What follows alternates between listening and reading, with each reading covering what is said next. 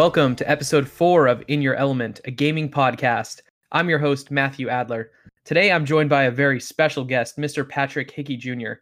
Patrick has amassed a career spanning media, journalism, and education and is here to talk to us about his new book, The Minds Behind the Games Interviews with Cult and Classic Video Game Developers. Patrick, how are you doing today? Doing pretty good, Matt, especially after that uh, introduction. Damn, that was good. Yeah, you like that? yeah, you're good, man. I feel uh, I feel somewhat important. Like people should actually listen for like the next hour or so. You like, know, yeah. I'm hoping. Wow. So thank you. Yeah. I appreciate No you coming problem. on. Uh, why don't you take a moment to uh, give the listeners a little insight into your background? So I am the author of The Minds Behind the Games interviews with cult and classic video game developers. I'm also a former editor at NBC and national video games writer at examiner.com. I'm also the editor in chief of reviewfix.com and I am the assistant director of the journalism program at Kingsborough Community College in Brooklyn, New York. So, yeah, I've been involved in journalism for about 15 years. I've been an educator for about 12. Um, married, baby, cat, dog, your good old uh, uh, uh middle class uh upbringing. That's Yeah. me. And uh, do I detect a New York accent there? Yes, born and raised in uh, good old Brooklyn, New York. Uh, forget about it. Forget about it. How's the pizza? It's great. Um, it's- like uh, I was watching Family Guy the other night, and they had like a cutaway to uh, somebody from New York, like complaining about somebody else's pizza, and it's Yeah. totally true. It's like whenever you go somewhere else, you're like, "This is your pizza," and they're like, "Yeah." I went to Chicago, and I mean, their deep dish is pretty good, but it's it's nothing compared to Nothing us. compares to that New York slice. yeah, that New York slice is very, very good. I agree. I've only been to New York a few times, but every time I Mhm. go, it's it's a must to get pizza at every single like mom and pop shop there is. Yeah, I make a habit of whenever I have friends from uh, out of uh, out of state, I try and get them a good slice of pizza. The guy that wrote the forward to the Minds Behind the Games, Brett Weiss, he's an awesome video game historian and he's a solid journalist in his own right. And uh, he had never been, so we walked over the Brooklyn Bridge together, and then uh, we went to some retro game shops. And then we had to have a slice of pizza. But I told him like one of the places we went to, I was like, it was like famous Rays, and there's like a thousand of them. So I'm like, I'm like, this is like a six on a scale from one to ten. I just want you to know. And he's like, oh, it's okay. I'm like, yeah, it's okay by like you know New York standard. All right, So- on the record, what's the best pizza out there? oh man, um, that's a tough question. oh my god, that's impo- It's like almost impossible. It's like right now there's a place near my house called Fratelli's, and they uh they have a really good uh buffalo chicken slice that like I Mm. love. Um, and my wife gets the uh, spinach artichoke slice from there. Mm. so it's really good. Um, but then there's um, there's another place like not too far called Spumoni Gardens, and if you want like a square slice, that's where you go for the square slice. It's like and it's like all sauce. It's like a soggy, Oh, cheesy, deep mess. It's just amazing. get all in there. Love it. Yep. Mm-hmm. I love me a good pizza. We don't have Yep. uh over here on the West Coast. We've got some good spots. There's a a, a spot in uh, San Diego that I used to go to called Bronx Pizza, which was hmm hands down the best pizza. It's New York style, of course. Yeah. uh, super good. But yeah, I'm out here in the desert now. Just not not the not the jam for pizza. oh yeah. So- Absolutely. All right. Well, before we begin, I'd like to take a moment to let you know where you can find In Your Element on social media. We've got Instagram set up over at In Your Element Podcast, Twitter at IYE Podcast, Facebook page set up over at In Your Element Podcast. Join your fellow en- elementalists on Patreon over at patreon.com slash in your element. And we've got a Discord server available exclusively for patrons to hang out and chat with myself and the community. And if you have any questions or comments, email me at inyourelementpodcast at gmail.com. I will answer your questions on the next episode of In Your Element. Let's hop into news real quick, where we've got a couple stories this week. First one is Hollow Knight has swept the Nintendo eShop charts. This from over at NintendoEnthusiast.com. According to them, Hollow Knight left the competition in the dust this week on the eShop. It took first place for both download only games and for all games in general. It makes sense that Hollow Knight is topping the charts right now. The game is currently on sale through August 27th, that's today, to celebrate Godmaster, a new free expansion. Godmaster adds new quests, boss battles, secrets to uncover, and romance options. Um, we we spoke briefly about Hollow Knight in last week's episode, where I covered the remainder of my gaming history. I pointed out that Hollow Knight was one of the best games I've played this year on Switch and in general. Patrick, have you had a chance to check out Hollow Knight?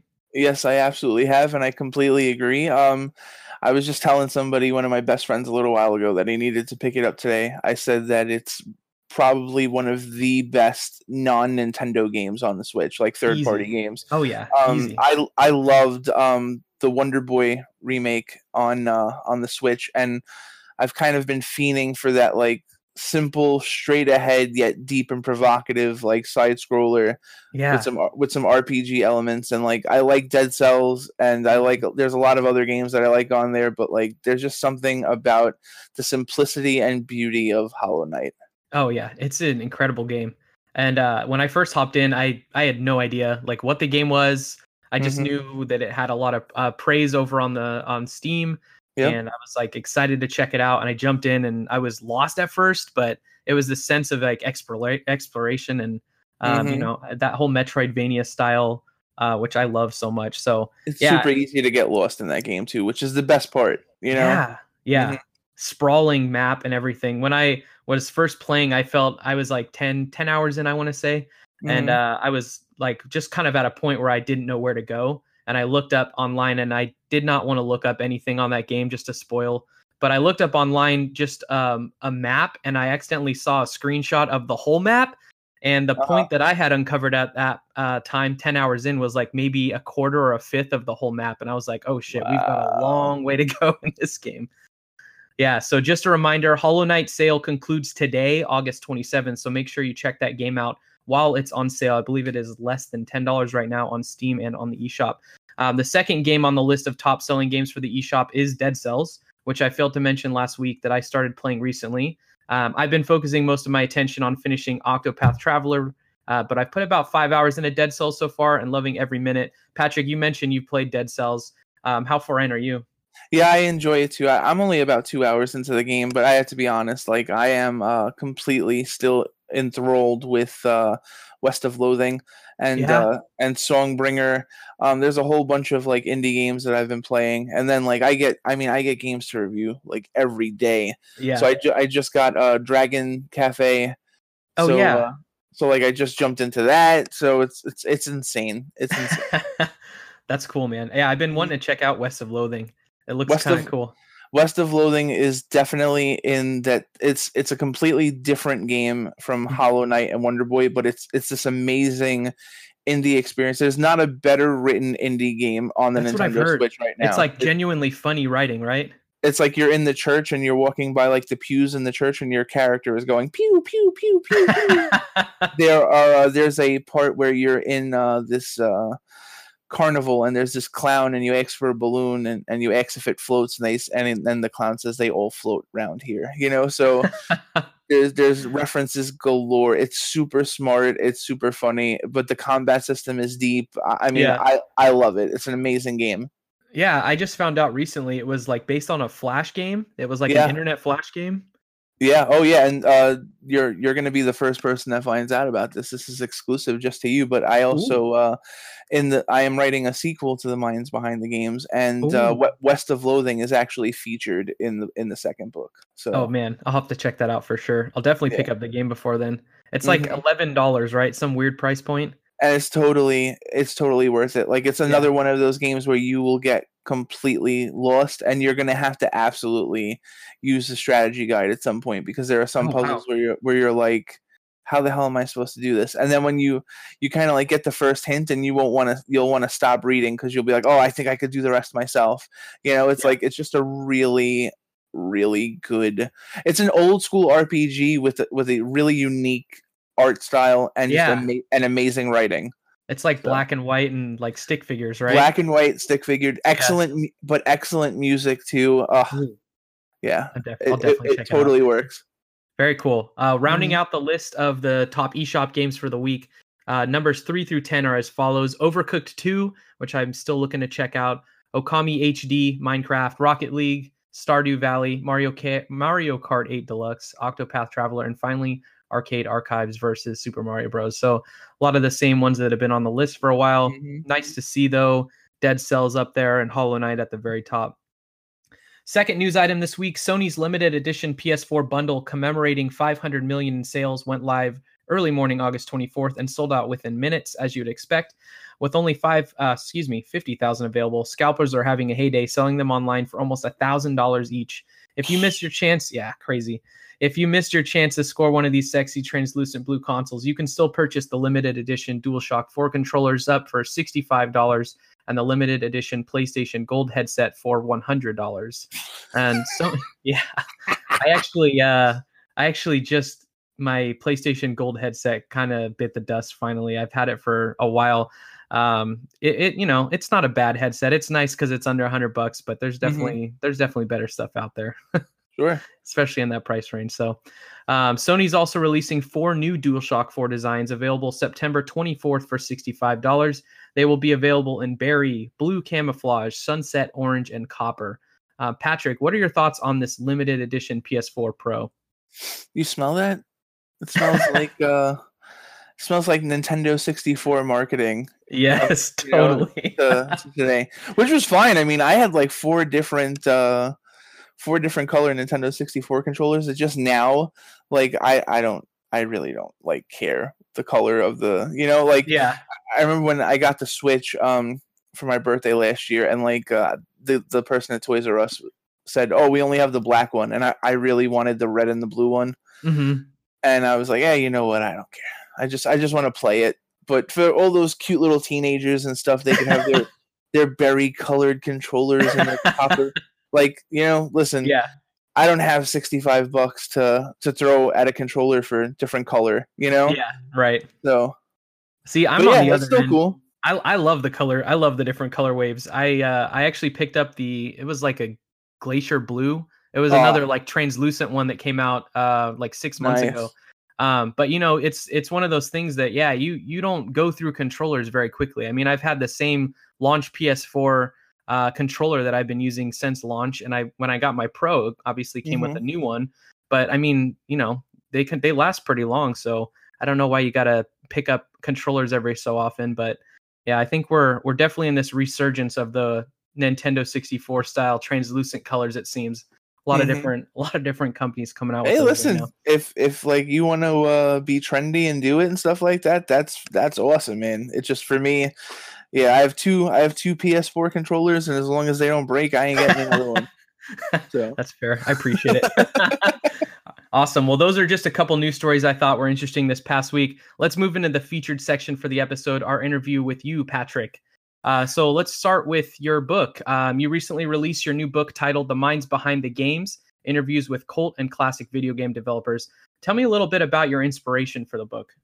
So um, I've been running uh, ReviewFix.com for about nine years, and um, I would say in about August or September of 2016, I read The 100 Greatest Video Games 1977 to 1987 by uh, Brett Weiss. It's from uh, Schiffer Publishing, and it was just this really great coffee table book.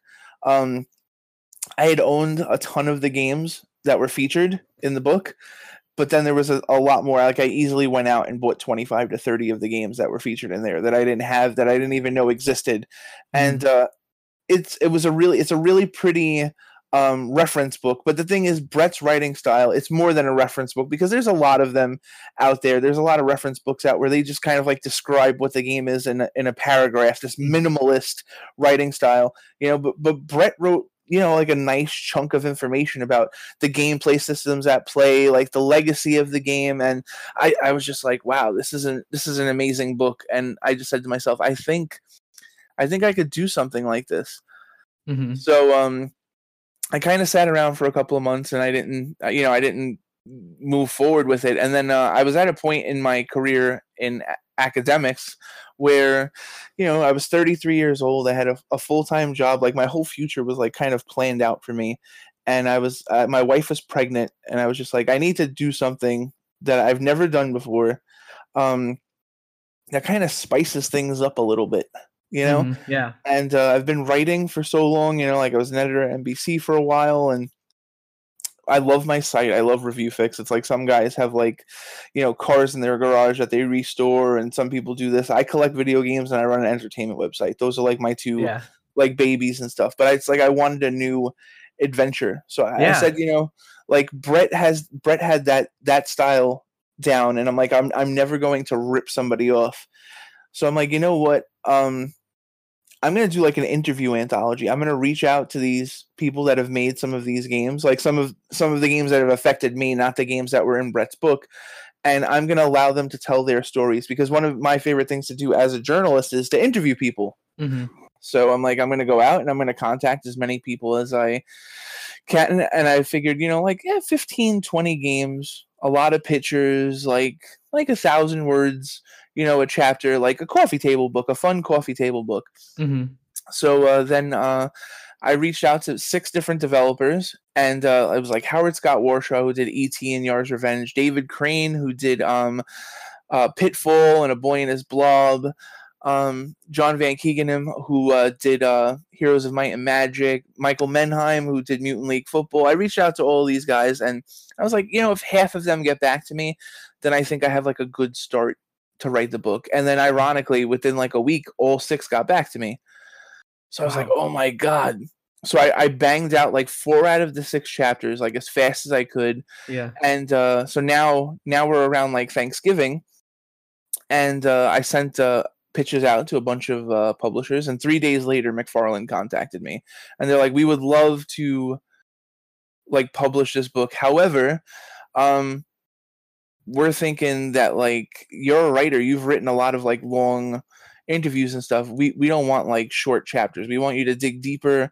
Um, we want you to try and get like at least a uh, seventy five thousand words for this Wow. book." And I'm like, I'm like, so I'm gonna need. I wanted 15 games, 10 to 15 games. I'm going to need like at least 25. Mm-hmm. So by the end of it all, I had 36. And instead of the book being 75,000 words, it was 100,000 words. So I wanted to like kind of do like my homage to like Brett Weiss when I first started this, but I ended up like just writing something completely different that's like completely unique to me. So each Yeah. chapter is around like 3,500 words. And uh, it's it's like a nice like each chapter probably takes around 15 minutes to read, and it just Mhm. takes you inside the game and the the creator's legacy and what the game means to you know the video game industry and i mean i'm Mhm. super proud of it um because i think there's a huge problem in especially in the video game community where people adopt critics opinions as their own though i mean how many times do you have you heard somebody say that they've played a game when they haven't Mm-hmm. you know it happens all the time so i wanted to write a book where i kind of like dispelled a lot of the rumors and innuendo about classic cult and indie games and just educated entertained and, and informed people at the same time That that's awesome, man. Very cool. It Thanks. sounds like uh, definitely something that I don't think has been really tapped into very much. That uh, you know, the gaming, the development side of the gaming industry. hmm Uh, it's cool to really shed light on that. Um, in your book, you feature interviews, you, as you mentioned, with uh, 36 popular video game creators, including Deus Ex, Night Trap, Mortal Kombat, Wasteland, and NBA Jam. Of all the games you covered and creators you spoke with, who do you think had the most interesting story? That's the thing like i was talking to somebody about it yesterday and i was just saying uh i don't think there's and it's not i'm not the most humble person in the world i'll be the first person to admit it but um i don't i don't i really don't think there's a throwaway chapter in this entire book. I think like every single person tells an interesting story. However if i had to pick just one um i'm not going to pick one developer but i'll pick one one game and that's Mhm. night trap. Um night trap night trap got thrown under a bus run over stepped on kicked and then like thrown in the sewer uh, during the whole ESRB rating system creation of the mid 90s.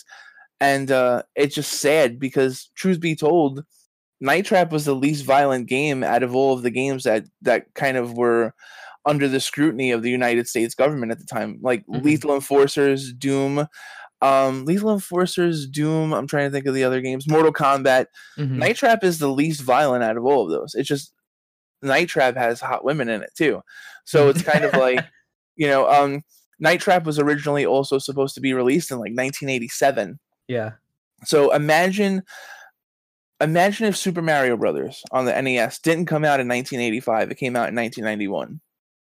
People would go, "Oh, this is like an okay game, but this is like nothing special." Right. So Night Trap came out in 93, 94 when it was supposed to come out in 1987. Yeah, so it was If like could- way behind. Exactly. It was cheesy. It was schlocky. If you can Mm-hmm. control a B horror movie in 1987, that game would have. Think about it this way Dragon's Lair. hmm People love Dragon's Lair. It's kind of like the same technology as Dragon's Lair, except it's not animated, it's live action. hmm so this game would have been absolutely huge. But then what happened was it was originally supposed to be released on a system called the Nemo, which was a VHS based console. Oh wow. So what happened? Yeah. So what happened was um, they were trying to sell it, and Toys R Us was like, "Listen, if you sell it for this much, you're going to be millionaires. But if you sell it for this much, uh, no one's going to want to buy it. So what do you want to do?" And the the guys from Project Nemo, which was actually a Hasbro uh, subsidiary, they were, and that's the thing too. Would Hasbro make a game or a console that wasn't family friendly? Absolutely not. It doesn't. It goes against everything that that whole brand stands for right. you know so Mhm. the game was anything but like out there it was it was a crappy like b horror movie that was hilarious that you got to control um Yeah. so anyway um so the people at hasbro opted to go for the higher price point and none of the none of the stores offered like thought that it would be you know a worthwhile product to keep in their store. So the, the whole system got canned. It was never released. And then uh five or six years later uh sega had the sega cd and uh they they offered to you know pick up sewer shark uh ground zero texas um night trap all those full motion video games that had never seen the light before Yeah. so now people are playing them and they're like oh th- this is like kind of stupid and it's like and at the time though when night trap was or- originally created there was probably only about 25 people in the entire world that would be able to program a game like that. It was cutting edge technology. These guys had like almost no idea what they were doing while they were doing it. Yeah. and one of the lead programmers on the game was Rob Fulop, who programmed Missile Command, um, Atlantis. He programmed some of the greatest Atari 2600 games of all time. Um, David Crane worked on it, who was another guy, another classic video game developer, worked on Pitfall. You know, um, so when the game was originally released, you know, for the Sega CD and the Senate, like, kind of jumped down the United States government, tried to destroy it. Rob Fulop, his girlfriend left him because of it. Oh wow. So it's like a video game developer. You're you're like a legend in your made some of the greatest games on the Atari 2600. You've been working in the industry now for like 20 years. You make this game, it doesn't get released. 6 years later it gets released. Now you're getting all this backlash. Your girlfriend leaves you. It's like it's kind of crappy. Yeah. So what so what he decided to do was instead of he was like, listen, if I'm going to be remembered for creating like the most controversial game of all time, I'm going to make something that is like so cute that no one will ever remember Night Trap again. So he created Dogz and Catz, which those games if you've played them, Ubisoft bought the license like 10 years Mhm. ago and they've released Yeah. a ton of games on like Nintendo DS and Nintendo 3DS and yeah, stuff it's incredible. but they've sold Those games 40 million combined copies. So it's always seem like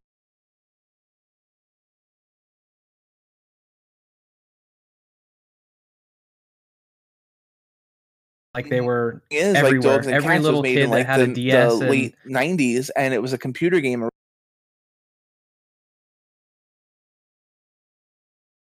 originally, and kids were like trading their pets like via floppy disk, yeah, and totally bit off of like Rob Right. Fulop's idea.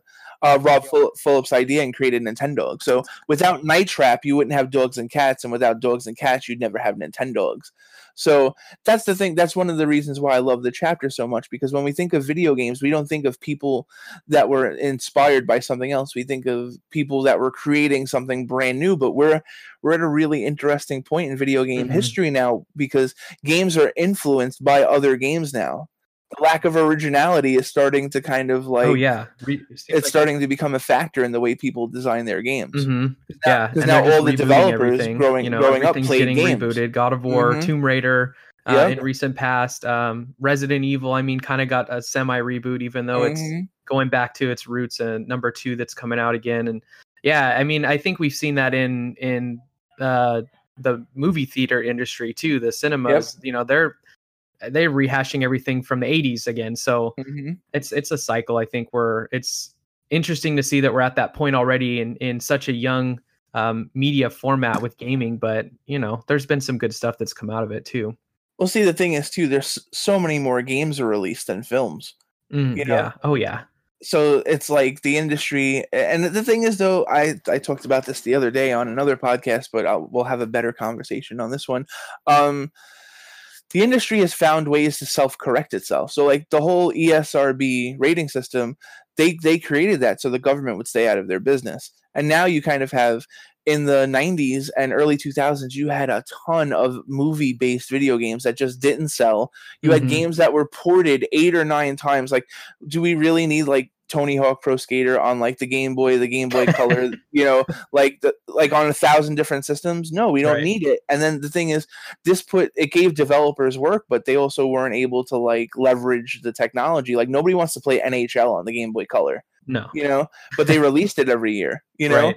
Right. So that just doesn't happen anymore. So the industry is a lot smarter. The video game industry is a lot smarter than the movie and music industry. They they kind of understand. They they have their, their finger on the pulse Mhm. a lot better than other uh other forms of media and pop culture. Yeah. Cool, man. Well, was there anything about the development process specifically that surprised you? What about Night Trap? Uh, just in general, with any of the interviews that you had?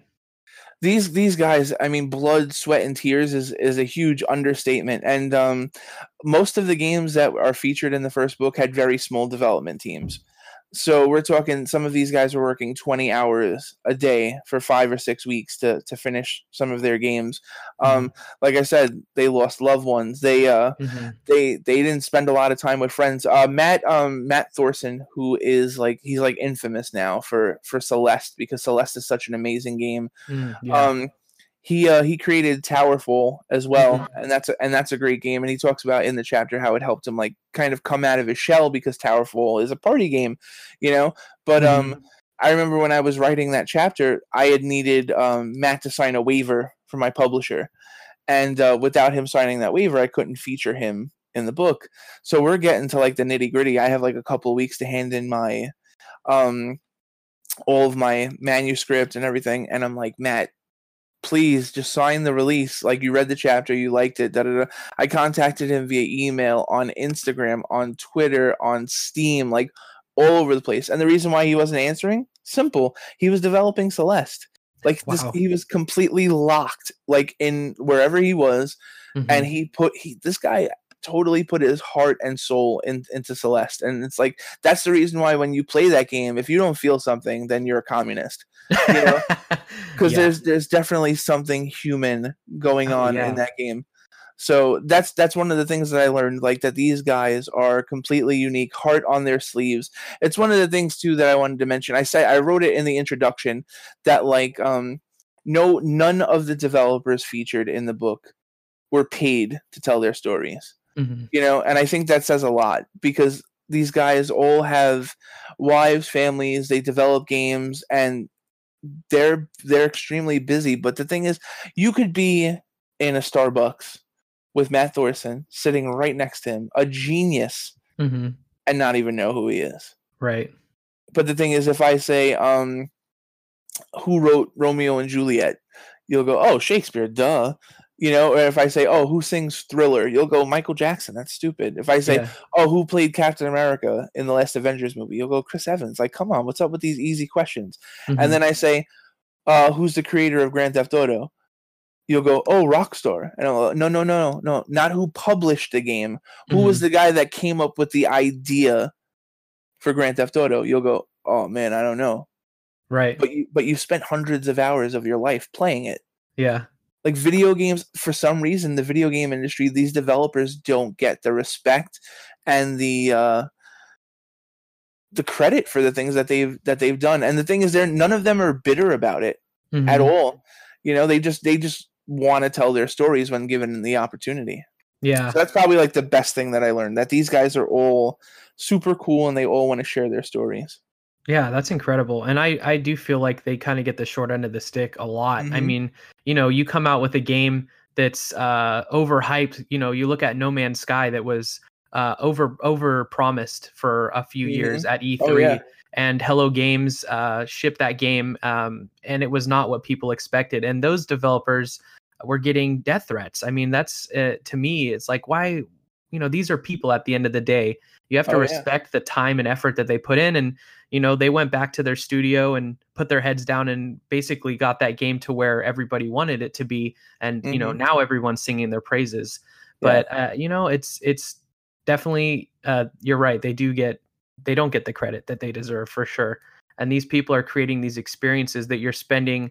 I mean, upwards of 100 hours in a lot of games now. Uh, Mhm. And you you go to a movie and you sit down and you watch it for 90 minutes or two hours and forget about it, you know, and and it's it's done and you move on. But you you know who made that movie, you know who the actors are, and these gamers are sorry, the developers rather just I I I almost wonder if if we're ever going to see the point in the future where we've got you know the video game voice actors names featured on the box as if they were actors since they're essentially they are. I mean they're in there recording and everything and maybe you see the developer's name on the box besides somebody recognizable like kojima you know yeah, Um, absolutely. See, and that's the thing too. When I talk to people about like this book, a lot of them will go, "Oh, well, I know who made like this game and that game," and I'm like, and they always say Kojima, and they Mhm. always say um like uh, David Jaffe, you mhm, know, and they always say Doom and stuff, and I'm like, yes, yes, of course, yeah but yeah, uh, but I'll say something along the lines of, "Who made Gex?" And they'll right go, "What? what you mean that game on like the 3DO and the PlayStation?" I'm like, "Gex was the sh-. yeah." I almost Yeah. cursed. I'm like. yeah Gex was amazing. That was an Yeah. amazing game that sold millions of copies on the on the 3DO and the PlayStation One. That was an amazing game. yeah And then uh, who, who created Crash Bandicoot? Oh, I'm like, yeah. See, come on, man. Yeah. And then they'll go, oh yeah, you're right, you're right. It's funny. It's a funny story. Like, um, this happened a couple of weeks ago, where uh, Brett Weiss, the guy that wrote the foreword to my book, he uh, I wrote an article for Medium, just talking about why I decided to go on this whole adventure. And uh, he posted it on his uh, his book page because he's written about five or six video game books, and he posted on the Facebook page for his book series. And this guy responded, and he was all sarc. I didn't know if he was being like truthful or sarcastic because you know there's no emotion detector on Facebook, mhm, and he's just like, "So you're trying to tell me that there are video game developers that we don't know who they are? Like I call bullshit." Blah blah blah blah blah. blah. So then I'm I'm like, you know what? I'm not gonna say anything. I'm not gonna jump in. I didn't create Limbo. Like the developer of Limbo just like jumps into like every single like forum and Yeah. stuff like that. I'm like, I'm not gonna do that. And then uh, Brett was like, "Well, oh, I think Patrick Hickey Jr. would disagree." And I'm like, "Oh, Brett, why you get me involved in this now?" and he, and this guy just kept talking, and he's like, "So you're trying to tell me that there's somebody that could be in the video game industry for 32 years and no one knows who they are?" And he put like a smiley face, and I'm like, "You know, 32 is a pretty specific number, you know." Mhm. So I started googling the guy's name, and I started doing a little digging, and I'm like, "Oh my god, this guy was on development teams for like Buffy the Vampire Slayer, Strider." Uh, Blood Wow. Omen, Legacy of Kain, like Mhm. th- this guy has 32 years of video game experience. So then like I Yeah. message him and I started talking to him and stuff and now he's going to we're going to talk about like three of his games for my sequel. oh that's awesome But it's it- I'm telling he he was being totally sarcastic. He totally Right. understood what I was trying to say, right you know, trying to do. So I'm I'm happy now that like people are getting to the point where they're like, yeah, we want to know more about these games. Like when I started doing these interviews, some of the first questions that I would ask these developers is, what's wrong with the Facebook with the uh, Wik- Wikipedia page on your game? Mhm. What what information is wrong on there? Because I know there's there's wrong information on there, and uh, we would just go through stuff, and I, I that was the first goal and objective was to dispel a lot of the crappy rumors. You know, like ET is the worst game of all time. Absolutely not. You know, absolutely not. Not even close to being the worst game of all time. yeah You know, so and it, it would just you know Night Trap 2. Night Trap 2, a lot of people talk about Night Trap being the worst game of all time, and absolutely not. So just kind of trying to get to more of the truth than that that we've ever gotten to before in terms of a lot of these games. Finding out what really propelled like the vision behind these games and, and why popular opinion is what it is. Hmm What was it like for you peeling back the curtain on some of these classic games? it, it's like um i'll give you some more exclusive information. Uh today um I got answers back from Sanders Keel, and he was the producer on several of the best wrestling video games of all time, like uh, WCW, NWO Revenge, WrestleMania 2000, WWF uh, No Mercy. Mm-hmm. And uh, I grew up playing those games. I love professional wrestling, and it's like he he gave me answers for my uh, for the next chapter in in, uh, in the in my sequel on WCW NWO Revenge, and it was just like it was like talking to the Wizard of Oz Mm-hmm. It, it, was like being able to like peel back the curtain, mm-hmm. like you said, and just find out all of the things that I always wondered, like why why wasn't Ric Flair in the game? You know, why why did this happen? Why did that happen? Why does this happen when you do that? And at first it was cute. It was like, wow, I found out something that like probably nobody knows. And then later on it was like nobody in the world knows this now. Like mm-hmm. I know, I know that nobody in the world knows this except for yeah. like me, me and and this guy and maybe like five or ten other people. Right. And um, it was amazing. It was like it's probably uh, away from marrying my wife and having my daughter and stuff. It's like some of the greatest moments like in my life. Like I, I when I spoke to Michael Brook who was the producer on the on NHLPA 93, which is like my my favorite hockey game of all time, um, and NHL 94. He he worked on both of those games. Um, speaking to him on the phone for like an hour, I got off the phone and I I I had to like take a big deep breath and go, that just happened. you know, so it, yeah. it was it was amazing, and it's it's it's been so cool that it's like it's an experience that I don't want to end. So like I have no plans to ever stop like doing this. Like I'm already working on a sequel and uh, I plan on on releasing collections at some point. Like once I get like four or five books deep, I would love to release like a new book like every two years. That's oh, the plan. great. You yeah, know, I mean, another thirty-five or forty games every two yeah. years. I would love uh, to see going through the different eras of gaming too. You know, mm-hmm. starting starting back at Pong and moving forward through Atari and, and NES and just moving through those eras and seeing the different technologies as they're coming forward for a lot of these developers and how they're utilizing it. Absolutely. Like I it, it's just so much fun. Like this whole process, it's a lot of work, but it's so yeah. it's so much fun and uh everyone that's read it so far like it's got a five star uh, rating on amazon so far and no one has like said oh this is shit so far which is mm-hmm. great you know, I'm oh, waiting yeah. for it. I'm waiting for it because there's gonna be somebody, which is fine. Yeah. You know, but it's like everyone so far has been pleasantly surprised, or they were like, yeah, like after I read the introduction, I knew that like you weren't taking any crap and like this is what you want to do, and I'm like, thank you.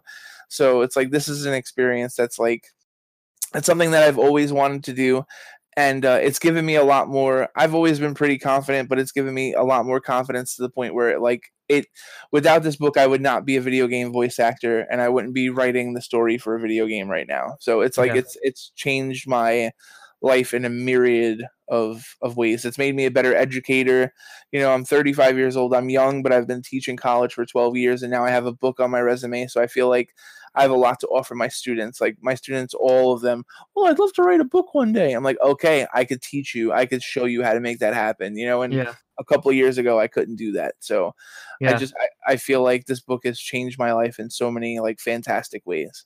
That's awesome, man. So Patrick, where do you find a lot of the developers got their inspiration for their titles? Uh, it, it's interesting because a lot of them eh, uh, featured in the book they um they created games when there were no other games to serve as inspiration. So a lot of mm-hmm. these guys were creating games based on films that they enjoyed and films that they enjoyed, books that they enjoyed, music that they enjoyed, and just eh, they basically focused more on tone and the way they wanted the game to make you feel rather than copying or emulating a game that had already come out. So it's pretty interesting. Mm-hmm. It's like uh, Michael Mendheim, who um, created Mutant League Football, will tell you that you know, Chicago Bears football in the 70s and the 80s and monster movies were a huge inspiration for Mutant League uh, football. And mm. Howard Scott Warshaw was a com- like a, a, massive like uh, computer geek and uh, was into like micro uh, microprocessing and stuff and and he, there was a job at Atari and he was a super creative guy as well and he was like you know what I'm just gonna I'm gonna take a crack at this and I'm gonna see like if I can do this there was no there was no real like handbook on how to do this. It's like, oh, you know what? I'm going to make these characters uh, fly around the screen. So a lot of the guys that are featured in the book, they, they were the ones that came up with uh, with these ideas on their own. And but at mm-hmm. the same time too, pop culture pop culture will always find a way. You know, like um, I'm sure mm-hmm. there are times that you've played a game and it made you think of music, or it made you think of a movie or something like that. It's like oh yeah, pop culture just has a way. You know, other other um, forms of art always have a way of influencing like something that we're trying to do attitude style things like that so just because there wasn't a, a you know a, a, bevy of games to choose from to get inspiration doesn't mean that there wasn't inspiration to be had mm-hmm.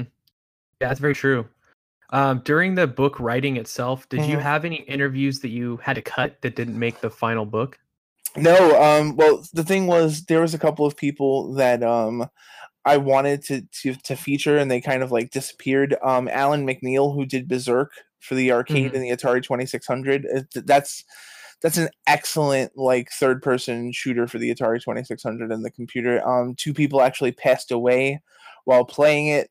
Um, it's got an amazing backstory, and uh, it was one of the first games to ever feature like like real voice acting.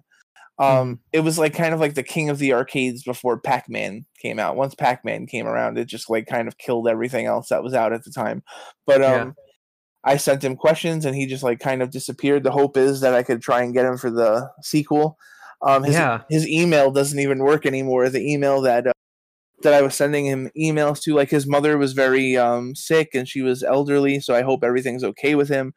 But yeah. um, so there was that, and then I wanted to get Dona Bailey, who was one of the uh, one of the creators of Centipede, um, and she was one of the only women working at Atari during their mm-hmm. heyday. But she uh, she's just retired, and I'm pretty sure she's working on a uh, memoir. So it makes sense that that she wouldn't want to talk to me. Like, why would she give me her story when uh, you know when she could tell it tell it herself?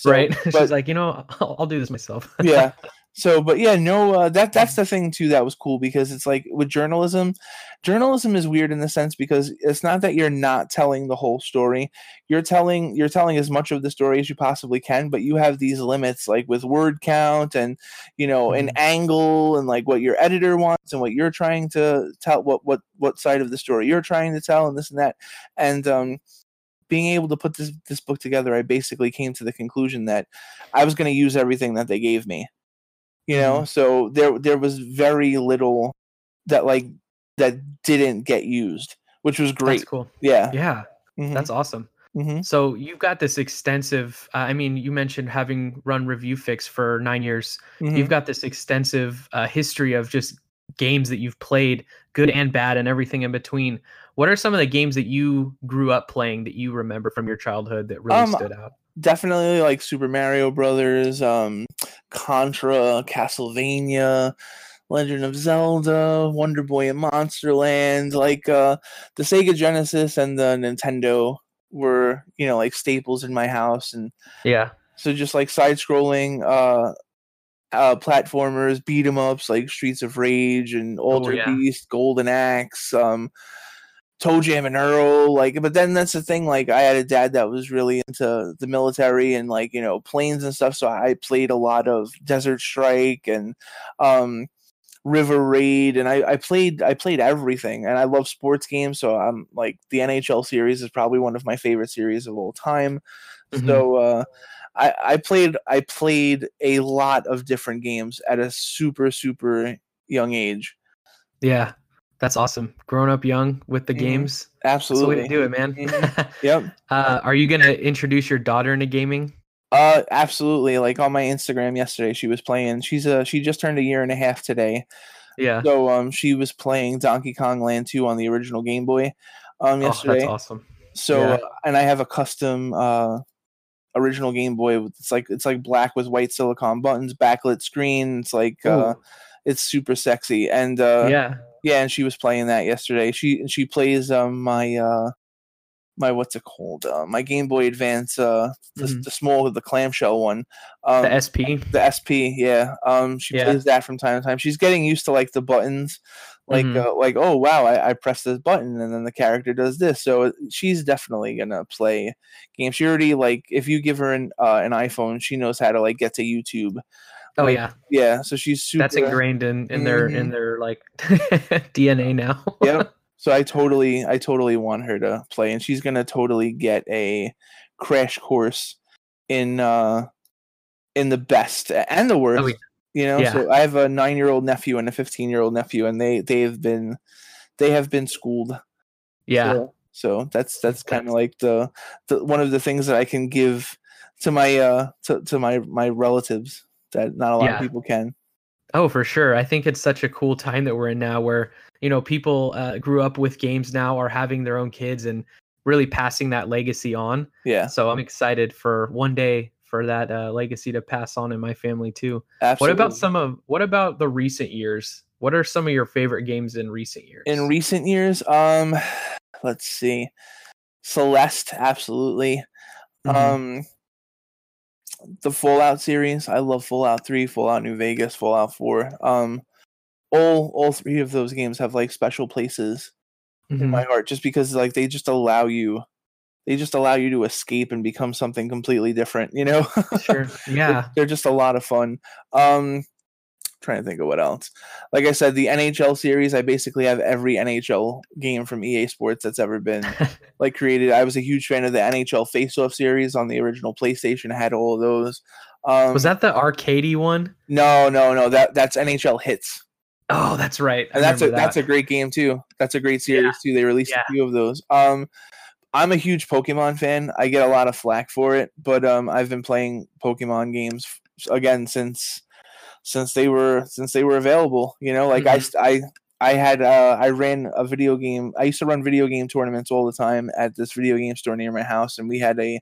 original Pokemon Red tournament that I announced like two months before to give like everybody like ample opportunity to uh, train and create a team. So that was Mhm. a lot of fun.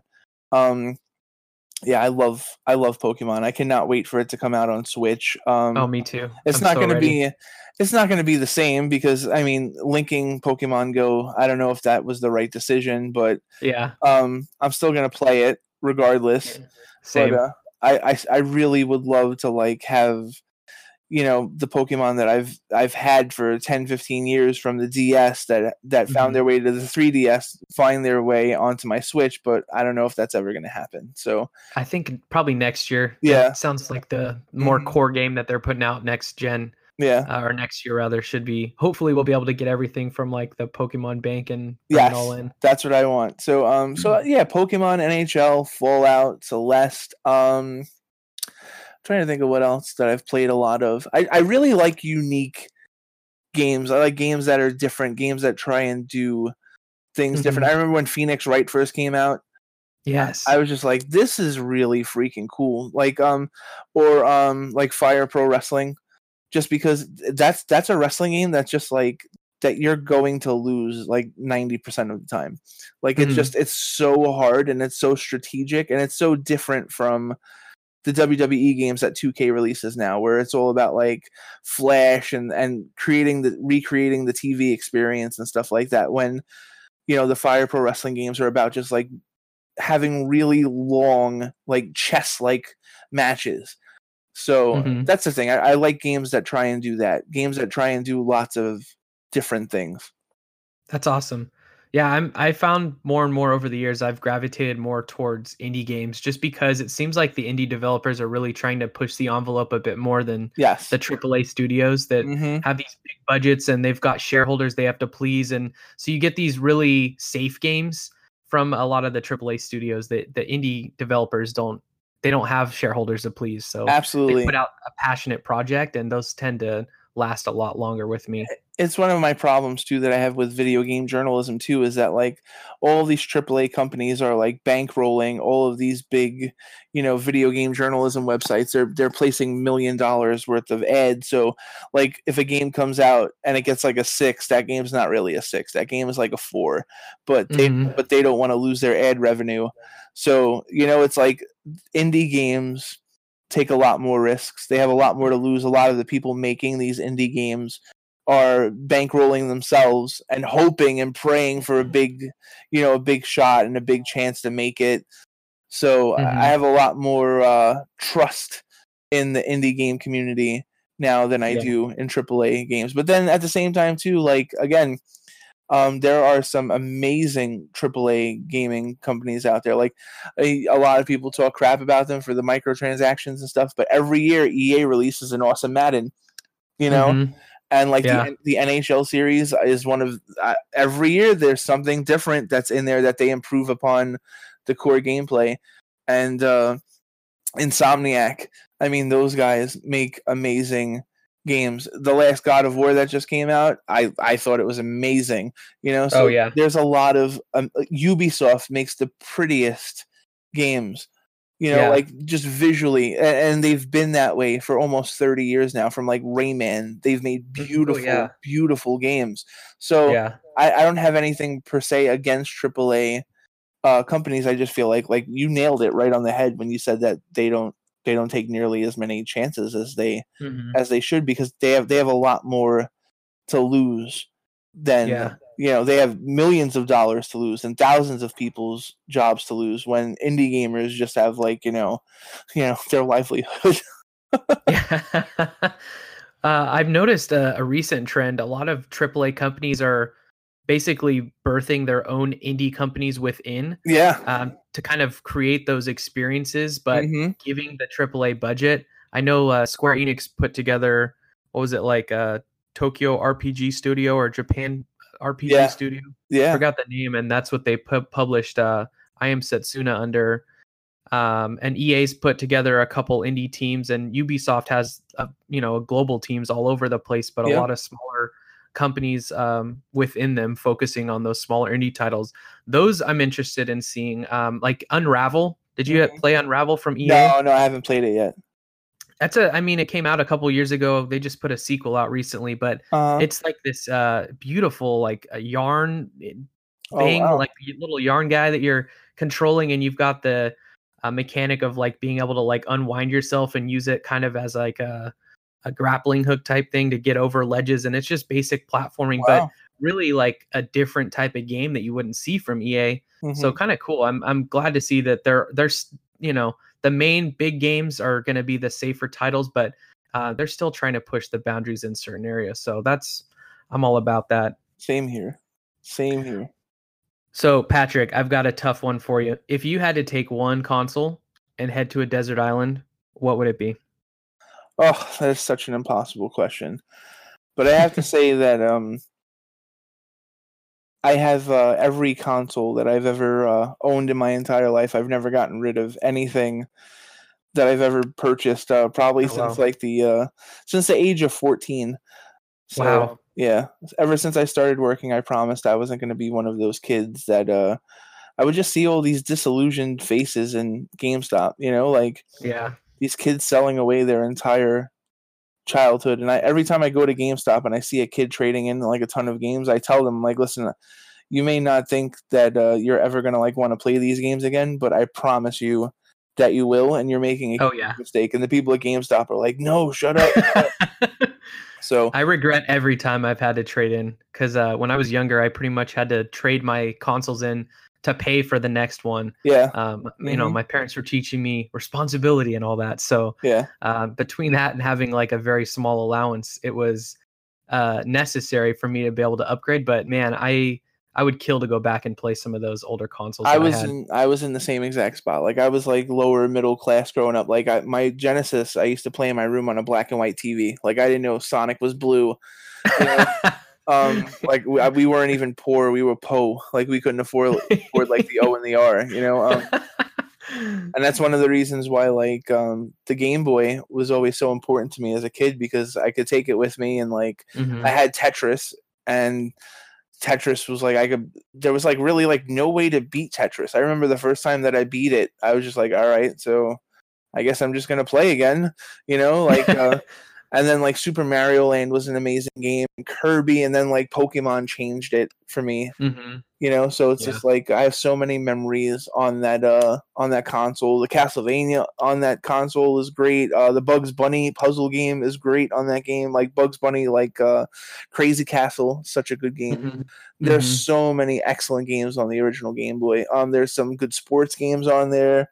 Um, that there's a reason why that's one of the most like that's one of the top selling systems of all time because they just Yeah. did so many things right with that console. So yeah, if I had to pick one, it would probably be. I'm gonna catch a lot of flack, and I am a huge, huge uh supporter of the original PlayStation and PlayStation 2 and the Xbox 360 and the Super Nintendo. Like I think these are Mhm. all amazing consoles. But like if I'm stuck on a desert island, one I'm not gonna have any power.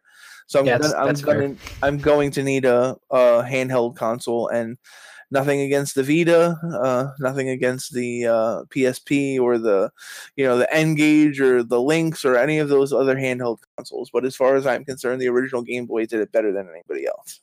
That's fair. Mhm. That's uh, I, I I almost feel like I would go with probably like a Game Boy Advance just to kind of be able to play the best of both worlds. well, see, you're- now you're like a cheater because I now- know, I Yeah, you're right.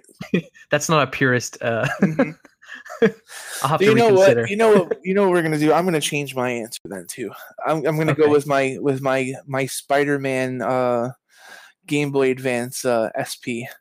All right, So this that's way, fair. this way I could play I could play Fire Pro Wrestling on the Game Boy Advance, uh, and I can play the original Pokemon on the Game Boy, and I could keep it well protected because of the clamshell design, and it would hold Yep. a nice charge for like eight hours. And you So could play at night. You got the backlit screen. yes, yes, but see, my Game Boy, my Game Boy has a backlit screen, so. so All right. my my uh my, my uh Frankenstein uh Game Boy. So All right. I got one more tough question for you. yeah, sure, sure. If you had to pick your top five games Oh. of all time, I know hmm you knew it was coming at some point. I mean, you've Yeah. got this vast history and collection. So, Sure. top five games of all time, what would they be? Uh NHL 94, Pokemon Red, Final Fantasy 7, um Fallout 3 and Tony Hawk Pro Skater 3. Number three. Yeah, that's just Okay. for, for me. That was the one that it all came together. Like I liked one and two, Yeah. But three on the PlayStation Two, just something. Yeah. It just like everything clicked. It was like I played. I love Tony Hawk Two on the original Xbox. Oh, okay. It was really good on the original Xbox, but I feel like on the PlayStation, like it wasn't. It wasn't where it needed to be yet, and for some reason, like everything just clicked for Tony Hawk Pro Skater Three. Yeah, I do remember playing that. That was like the first next gen version of Tony Hawk. And you're Yes, yes. just blown away by the visuals. I remember uh, looking back on it now, I'm sure it looks like garbage, but at Mhm. the time I was like, wow, this is the most realistic thing I've ever seen. I'm never Yeah. gonna see anything better. Um, interesting thing I did with Tony Hawk that um, probably not very many people did. Uh, the original Tony Hawk's Pro Skater, I hooked up the, one of those Dance Dance Revolution mats and uh, Oh, played wow. with played with that. So it almost felt that like you're man it was like breakdancing honestly because you're you're getting down and you're trying to do these combos holding two buttons at once and holding the arrows. Um and then when you're when, my buddy and i were just like let's see if this works. You know all these people trying to beat dark souls these days with like guitar hero controllers. Try playing tony hawk's pro skater and actually doing it you know? You're you're in there pressing the buttons and you're like skating when you're up but then you gotta like drop down and you're like playing twister when you're trying to do these tricks. Wow. That's crazy. Yeah. Yeah, I know. I don't know uh, why we tried that, but it worked. And Did you uh, have was- the uh the premium uh, no, mat no, or no. I had those shitty like fold up plastic ones that Yeah. that got wrinkled and playing on carpet, so you you know you're al- always moving around on there. I was hardcore, man. I had uh I still have it. It's behind, but it's like behind a shelf right now in my man cave because I haven't played Dance Revolution in like 10 years. But like Yeah. I, I splurged on like the really good mat. Oh yeah, the and, metal one. Oh my god. Not the metal one. It was like the oh. in between one. It was like the the foam that like the kids Oh yes, but yes, it's, it's- yes, and you have to zipper you have to like put the foam in and then zipper it closed. yeah. That that was a really good mat. That was totally worth like the 80 or 100 bucks that I spent on it. Yes. So now, oh my god, my wife is gonna kill me. But now, like after this is over, I'm definitely gonna have to try bust it out, man. Tony Tony Hawk on that mat. Oh my god, It's fun, honestly. you're a madman. Yeah. Mm-hmm. Um, taking it back to your book for a moment. Uh-huh. Um, and after speaking with so many of these game creators, would you yourself ever consider becoming involved with the development process of a title? Well, see the thing that's that's the thing that's so funny because uh, I'm actually writing the story for a game right now. Uh, the name of the game is Treason in Space, and I'm working alongside designers that have uh, and developers and animators that have worked on games like uh, Gladius, uh, Bioshock Infinite, uh, Sunset Overdrive, God of War, Madden 18, Overwatch. Like so, I'm- Wow. yeah, I'm I'm living the dream, and uh, yeah. so uh, we got off a conference call a couple of weeks ago, and the uh, engineer, um, Jeffrey Paquette, who's awesome, and his brother uh, Pete Paquette, they're like the main like developers of this game, and uh, I could say that it's basically like a combination of like. You ever play the Alien games, like the light gun games in the arcade? Mm-mm, no. They're freaking frenetic and scary as hell. Um, it's like the- Yeah. the enemies just don't stop coming. It's like if Contra had a baby with like Battlestar Galactica and Alien. Like that's oh, what, that's what this game is. It's like it's Yeah. like a seventies like sci-fi like corridor shooter. It's it's really cool, and I'm writing the story for it. And uh, after we got off a conference call, like a two hour conferencing call, like just working out like the finer points of the plot and stuff like that. Um, Jeffrey was like, "All right, this is what you're gonna do. You're gonna go on Unity." and you're going to download this and you're then you're going to download source tree and then you're going to do this and it was like 25 minutes and then now I have access to the game as he's developing it and I'm like dude I like I feel like a develop Wow. I feel like a developer now and he goes dude you are he's like you That's are so cool, man. yeah. Yeah. So it's like if you would have told me a year ago that I would have been like that, this would have been the uh, the situation. I would have told you that you were absolutely crazy. Right. But that's exactly what happened. It's like I, I went from a video game uh, journal a, a journalist that covered the video game industry to a a guy that wrote a book about the video game industry to first a voice actor and then, Yeah. and then uh, then a story a story editor then a voice actor and now I'm writing I'm writing the story for a game and like I have like a huge hand in the development of this game and uh, I am super happy about it. Yeah. So That's such a crucial position for a game itself. I mean, creating the story because everything revolves around it. Yeah, if you guys are more interested, you could find out more about the game on uh, treasoninspace.com. Uh, Pete and Jeffrey Paquette, they they uh, they post stuff on the the blog all the time for the game, like uh, how development is going. We're pretty like we're only like a couple of uh, months into development, but um, it's going to be a really unique first person shooter that like really leverages like solid animation and good story, which is usually not the case with a lot of first person shooters. A lot of first person shooters are like mainly about gunplay, which Yeah. um, I mean, this game is totally going to have excellent gunplay, but Mhm. it's going to have a super solid story. Like I said, I'm not a humble person. Um, and but um, it's going to have really good animation too. Like I have to say, too, Pete uh, Paquette is a super talented animator. He's worked on um, movies like uh, Rio and Robots, and uh, oh wow. yeah, and uh, Ice Age. So like Yeah. this is this is a, an indie game with a total like AAA team, and me. so uh, There you go, man. Rounding that yeah. out. so yeah, That's it's, cool. It's a lot of fun.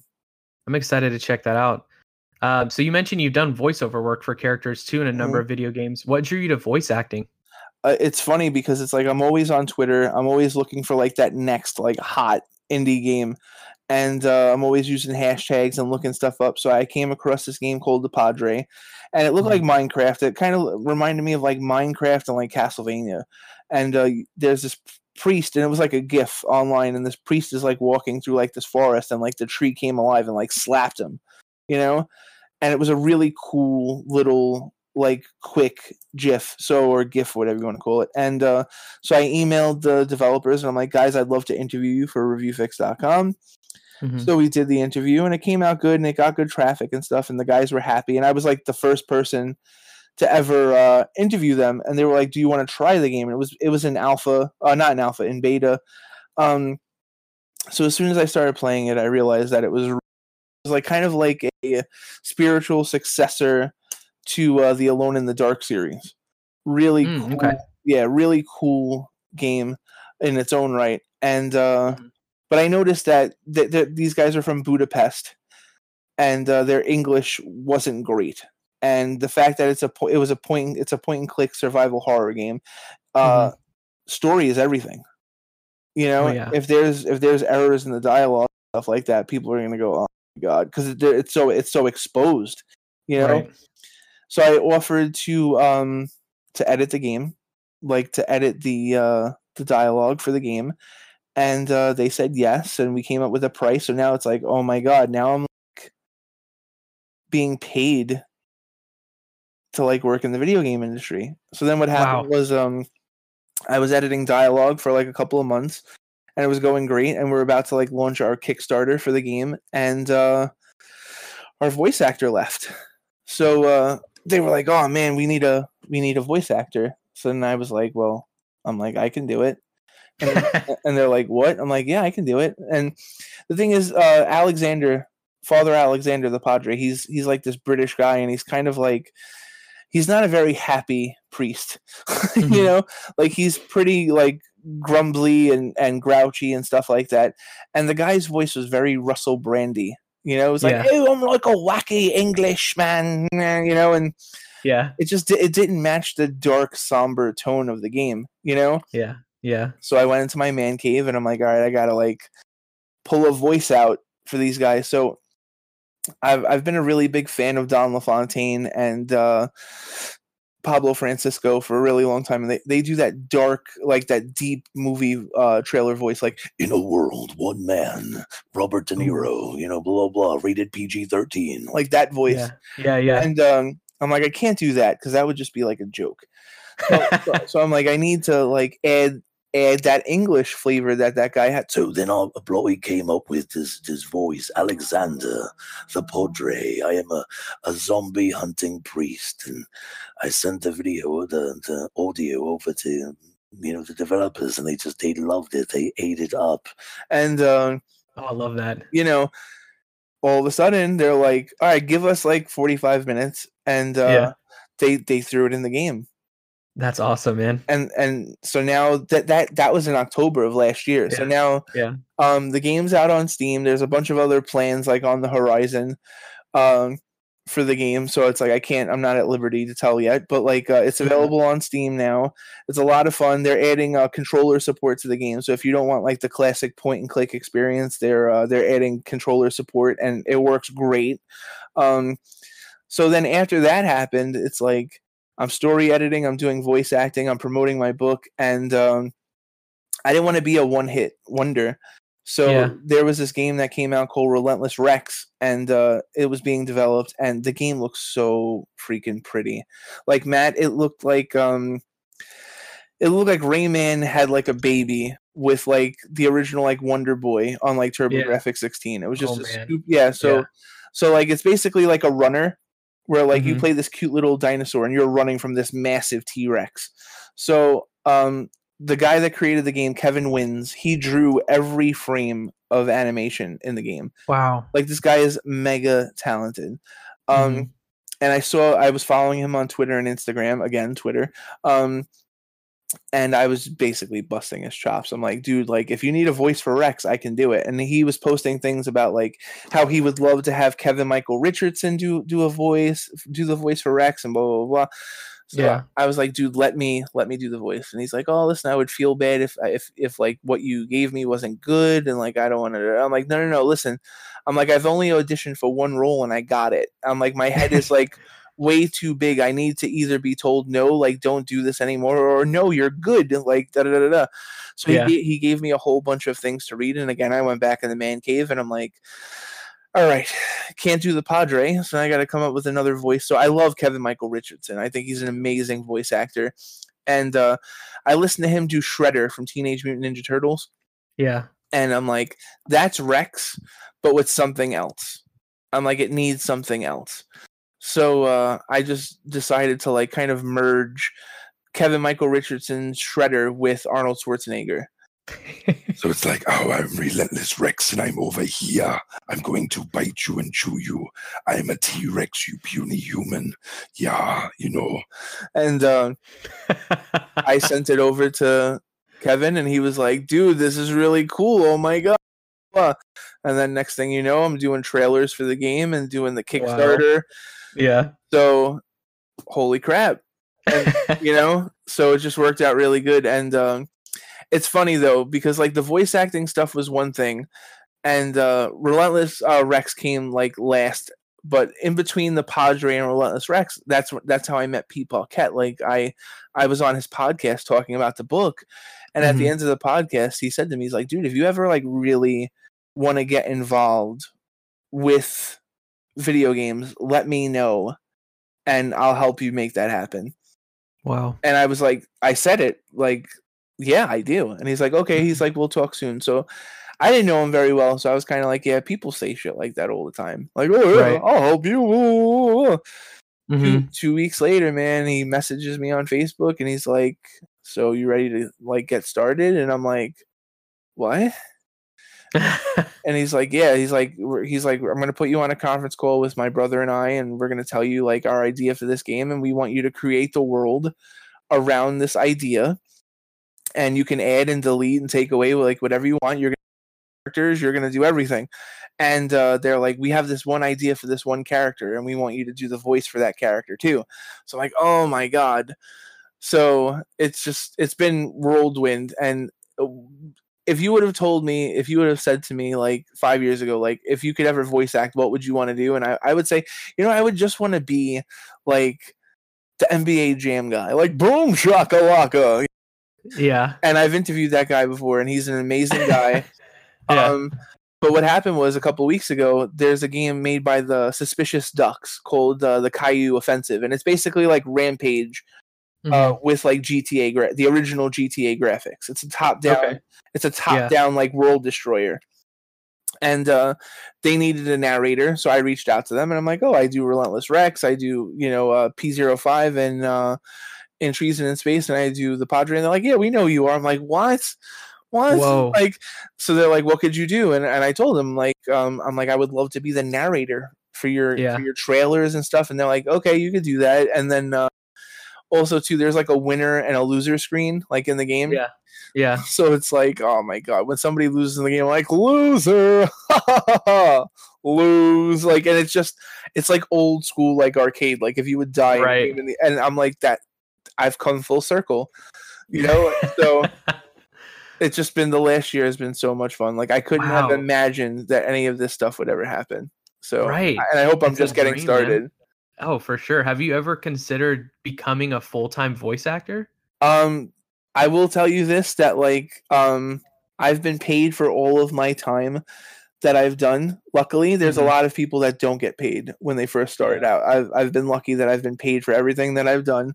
Um, but I would say that like it's not substantial enough to to quit my full time job. Um, I'm I'm a full time college professor Mhm. that is a couple of months away from like uh, tenure.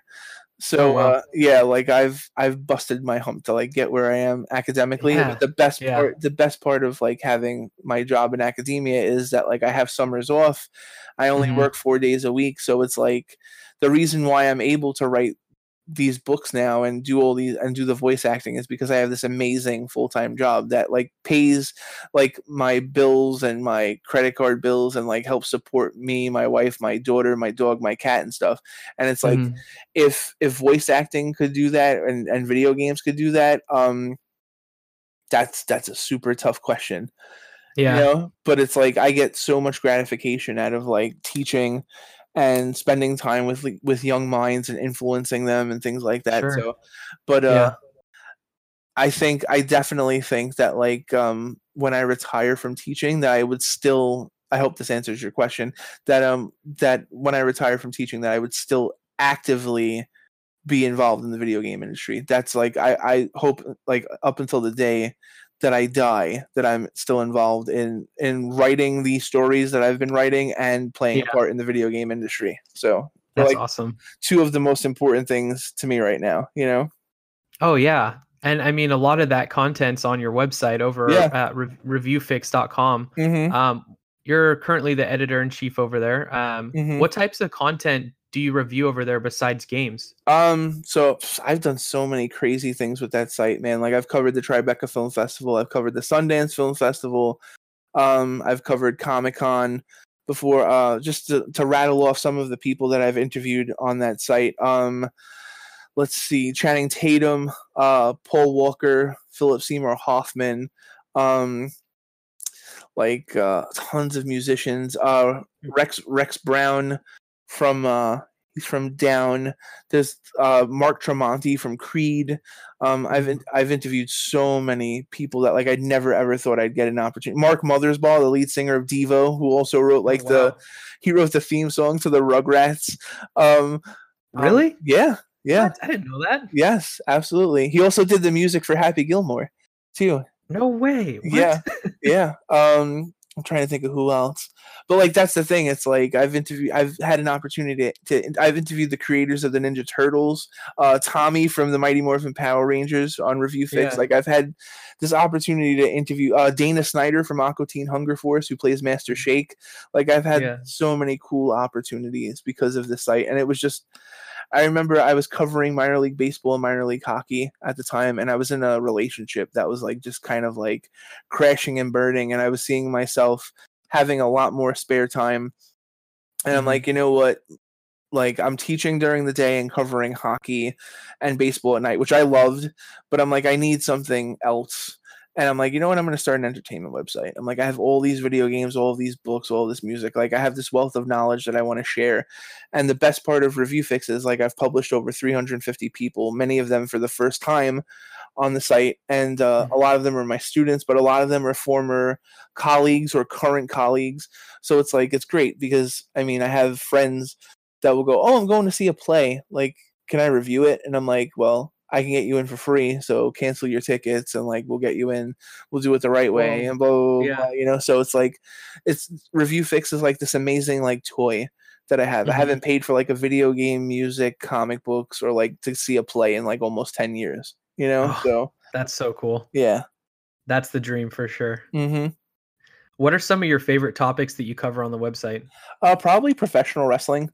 Um, I love professional wrestling. Um, it's not nearly as good now as it used to be, but um, I just love interacting with uh with people on Facebook and on my on my personal page because they know that I watch like a ton of professional wrestling. Um, and it gets good traffic on the site. Professional wrestling Yeah. and like indie games um are like two of the things that I enjoy covering the most. But like I've been getting into a lot of author interviews lately. Mhm. Um I've been interviewing a lot of authors because I that's the thing too. I want to try and tap into people's minds that do that for a living because obviously that's something that I want to do now for the rest of my life. So I'm trying to like learn through interviewing. And that's the funny part too because it's like I told Pete Paquette the other day um it's like I, I feel like I'm more than just a, a writer like for the Mhm. game. I feel like I've played so many games that like I could be like their tester in a way or like I could say you know like we're having this problem in this game that sounds a lot like a problem that this developer had because like i'm like a, a video game historian at the same time too so it's like I- Right. I, feel like all of this stuff leading up to this point has like prepared me to be like one of those like sleeper members of like a Mhm. development team like that guy that like people would think oh yeah he's not that important but then he plays like a role because he has like all of these like the sum i'm my my overall like worth isn't equal to the sum of my parts you know Mhm. Oh, So- sure. so yeah so like i feel like uh yeah i don't know if I Awesome. answered your question It absolutely did. Yeah.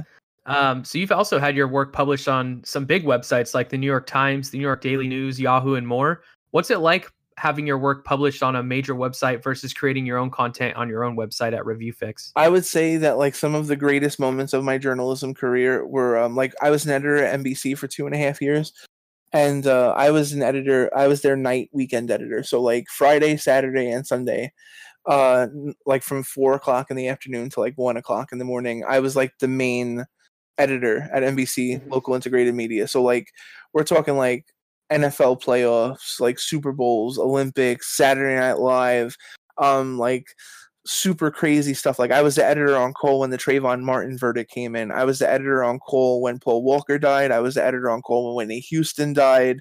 I was the editor on Cole when Philip Seymour Hoffman died. So it's like um I learned a lot about managing like an audience, managing social media, managing other people. So I feel like if I just had review fix, it would be great, but I wouldn't be able to like I wouldn't be able to help my writers get to the next level. And it's like I tell my writers all the time, like I don't want you to stay with me. Like Mhm. I want you to write like a handful of articles so you get some good articles under your belt and then you go somewhere else. You know, Mhm. like I want to be like the Montreal Expos of like online journalism. you know, just prep them and then push them out to prep the, them and push them out the big leagues. Yep, Yeah. absolutely. And I want them to go back and be like, yeah, like uh, when people ask them the same question, like, oh, you know, what do you prefer? And they'll go, oh, yeah, well, I, I would rather work for Forbes, but I had a lot of fun writing for Pat Hickey when I first got started. And he was a bastard to me, and he made me do four or five edits to a piece. But you know what? That's the same thing that that you know NBC did, and blah blah blah blah. So, Sure. you know, that's. Uh, I love writing for my own site, but like it hurts sometimes not having editors look at your stuff. Like Yeah. when, when you're the only guy doing it, sometimes you make silly, stupid mistakes that like you would never that you would never make with somebody else's work, you know. Mhm.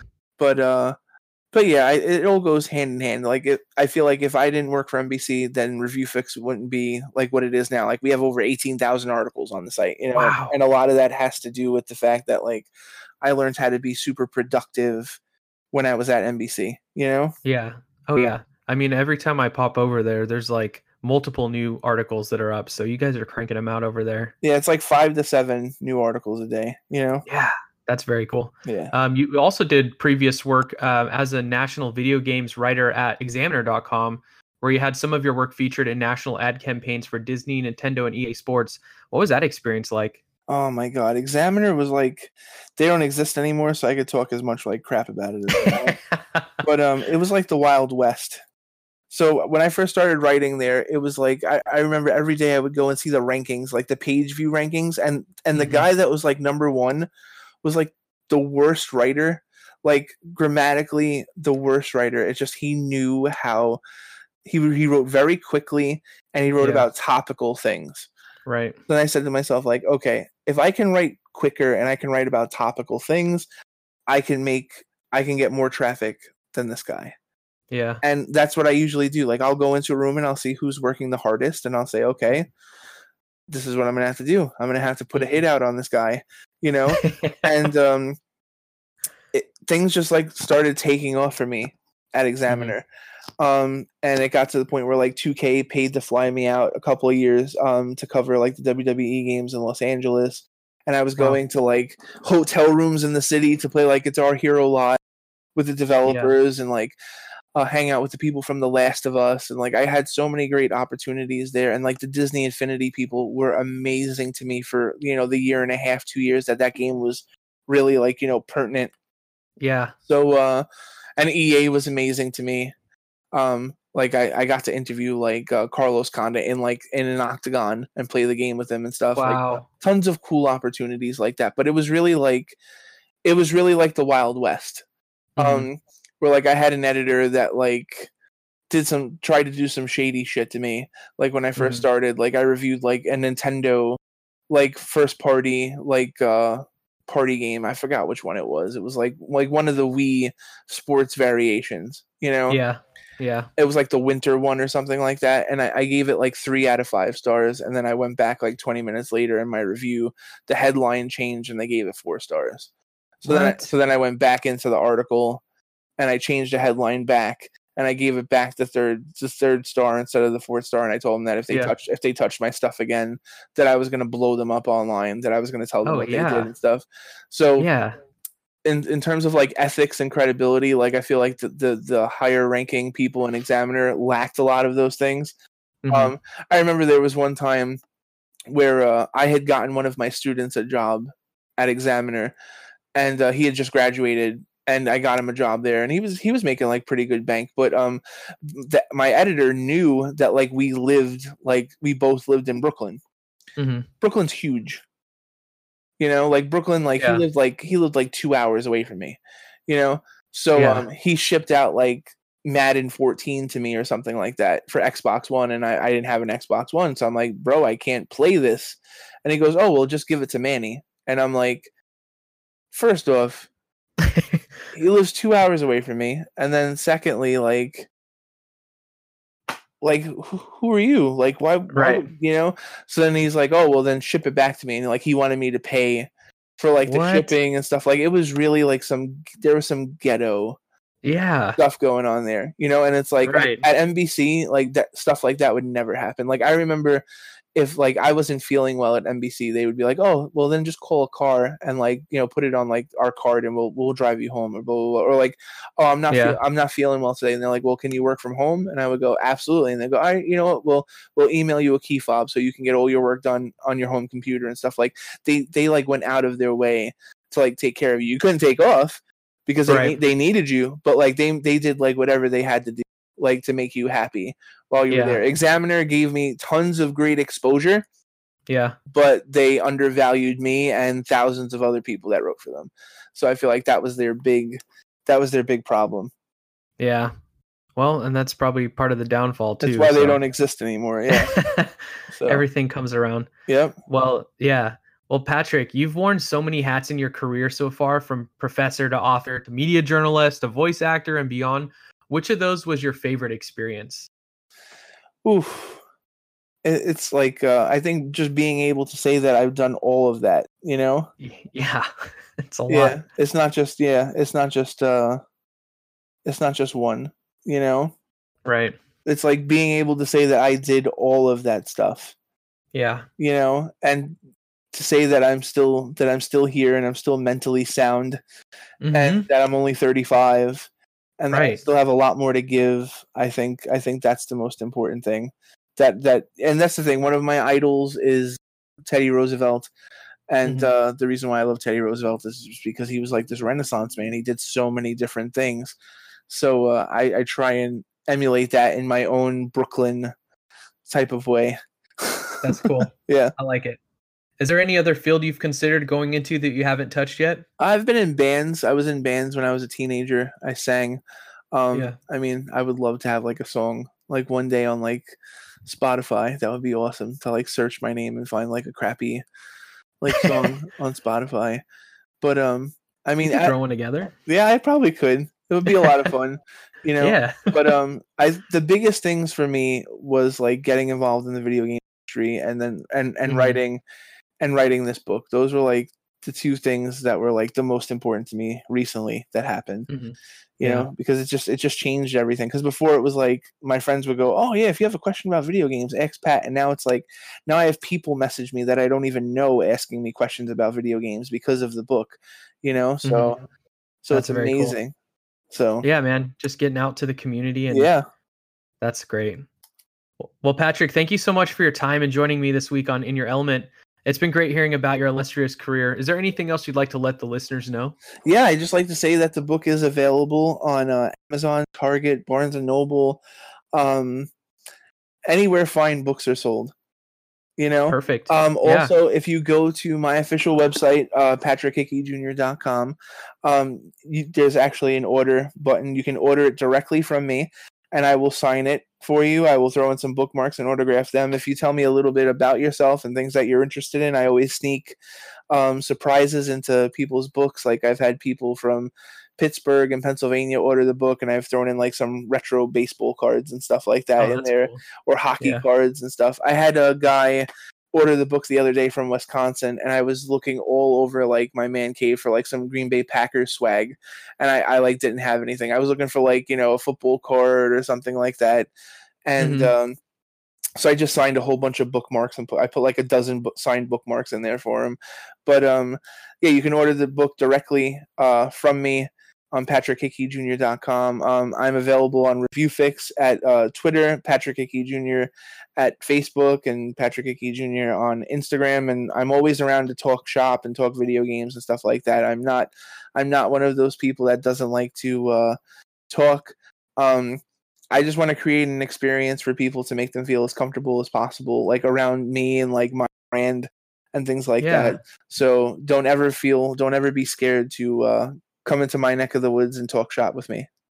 Yeah, man. Well, thanks again, Pat. It's been a pleasure. If you have any questions you'd like to ask Patrick, reach out to him on his Twitter. Again, that's at ReviewFix. And if you have any questions for the show, email me at the email address in your element podcast at gmail.com. I'll answer your questions on the next show if you'd like me to. And don't forget to subscribe to the show on whatever podcast service you use to consume in your element. Also, take a moment to drop a five star review on iTunes. It definitely helps out with discoverability for the show. Until next time, see you later, Elementalists.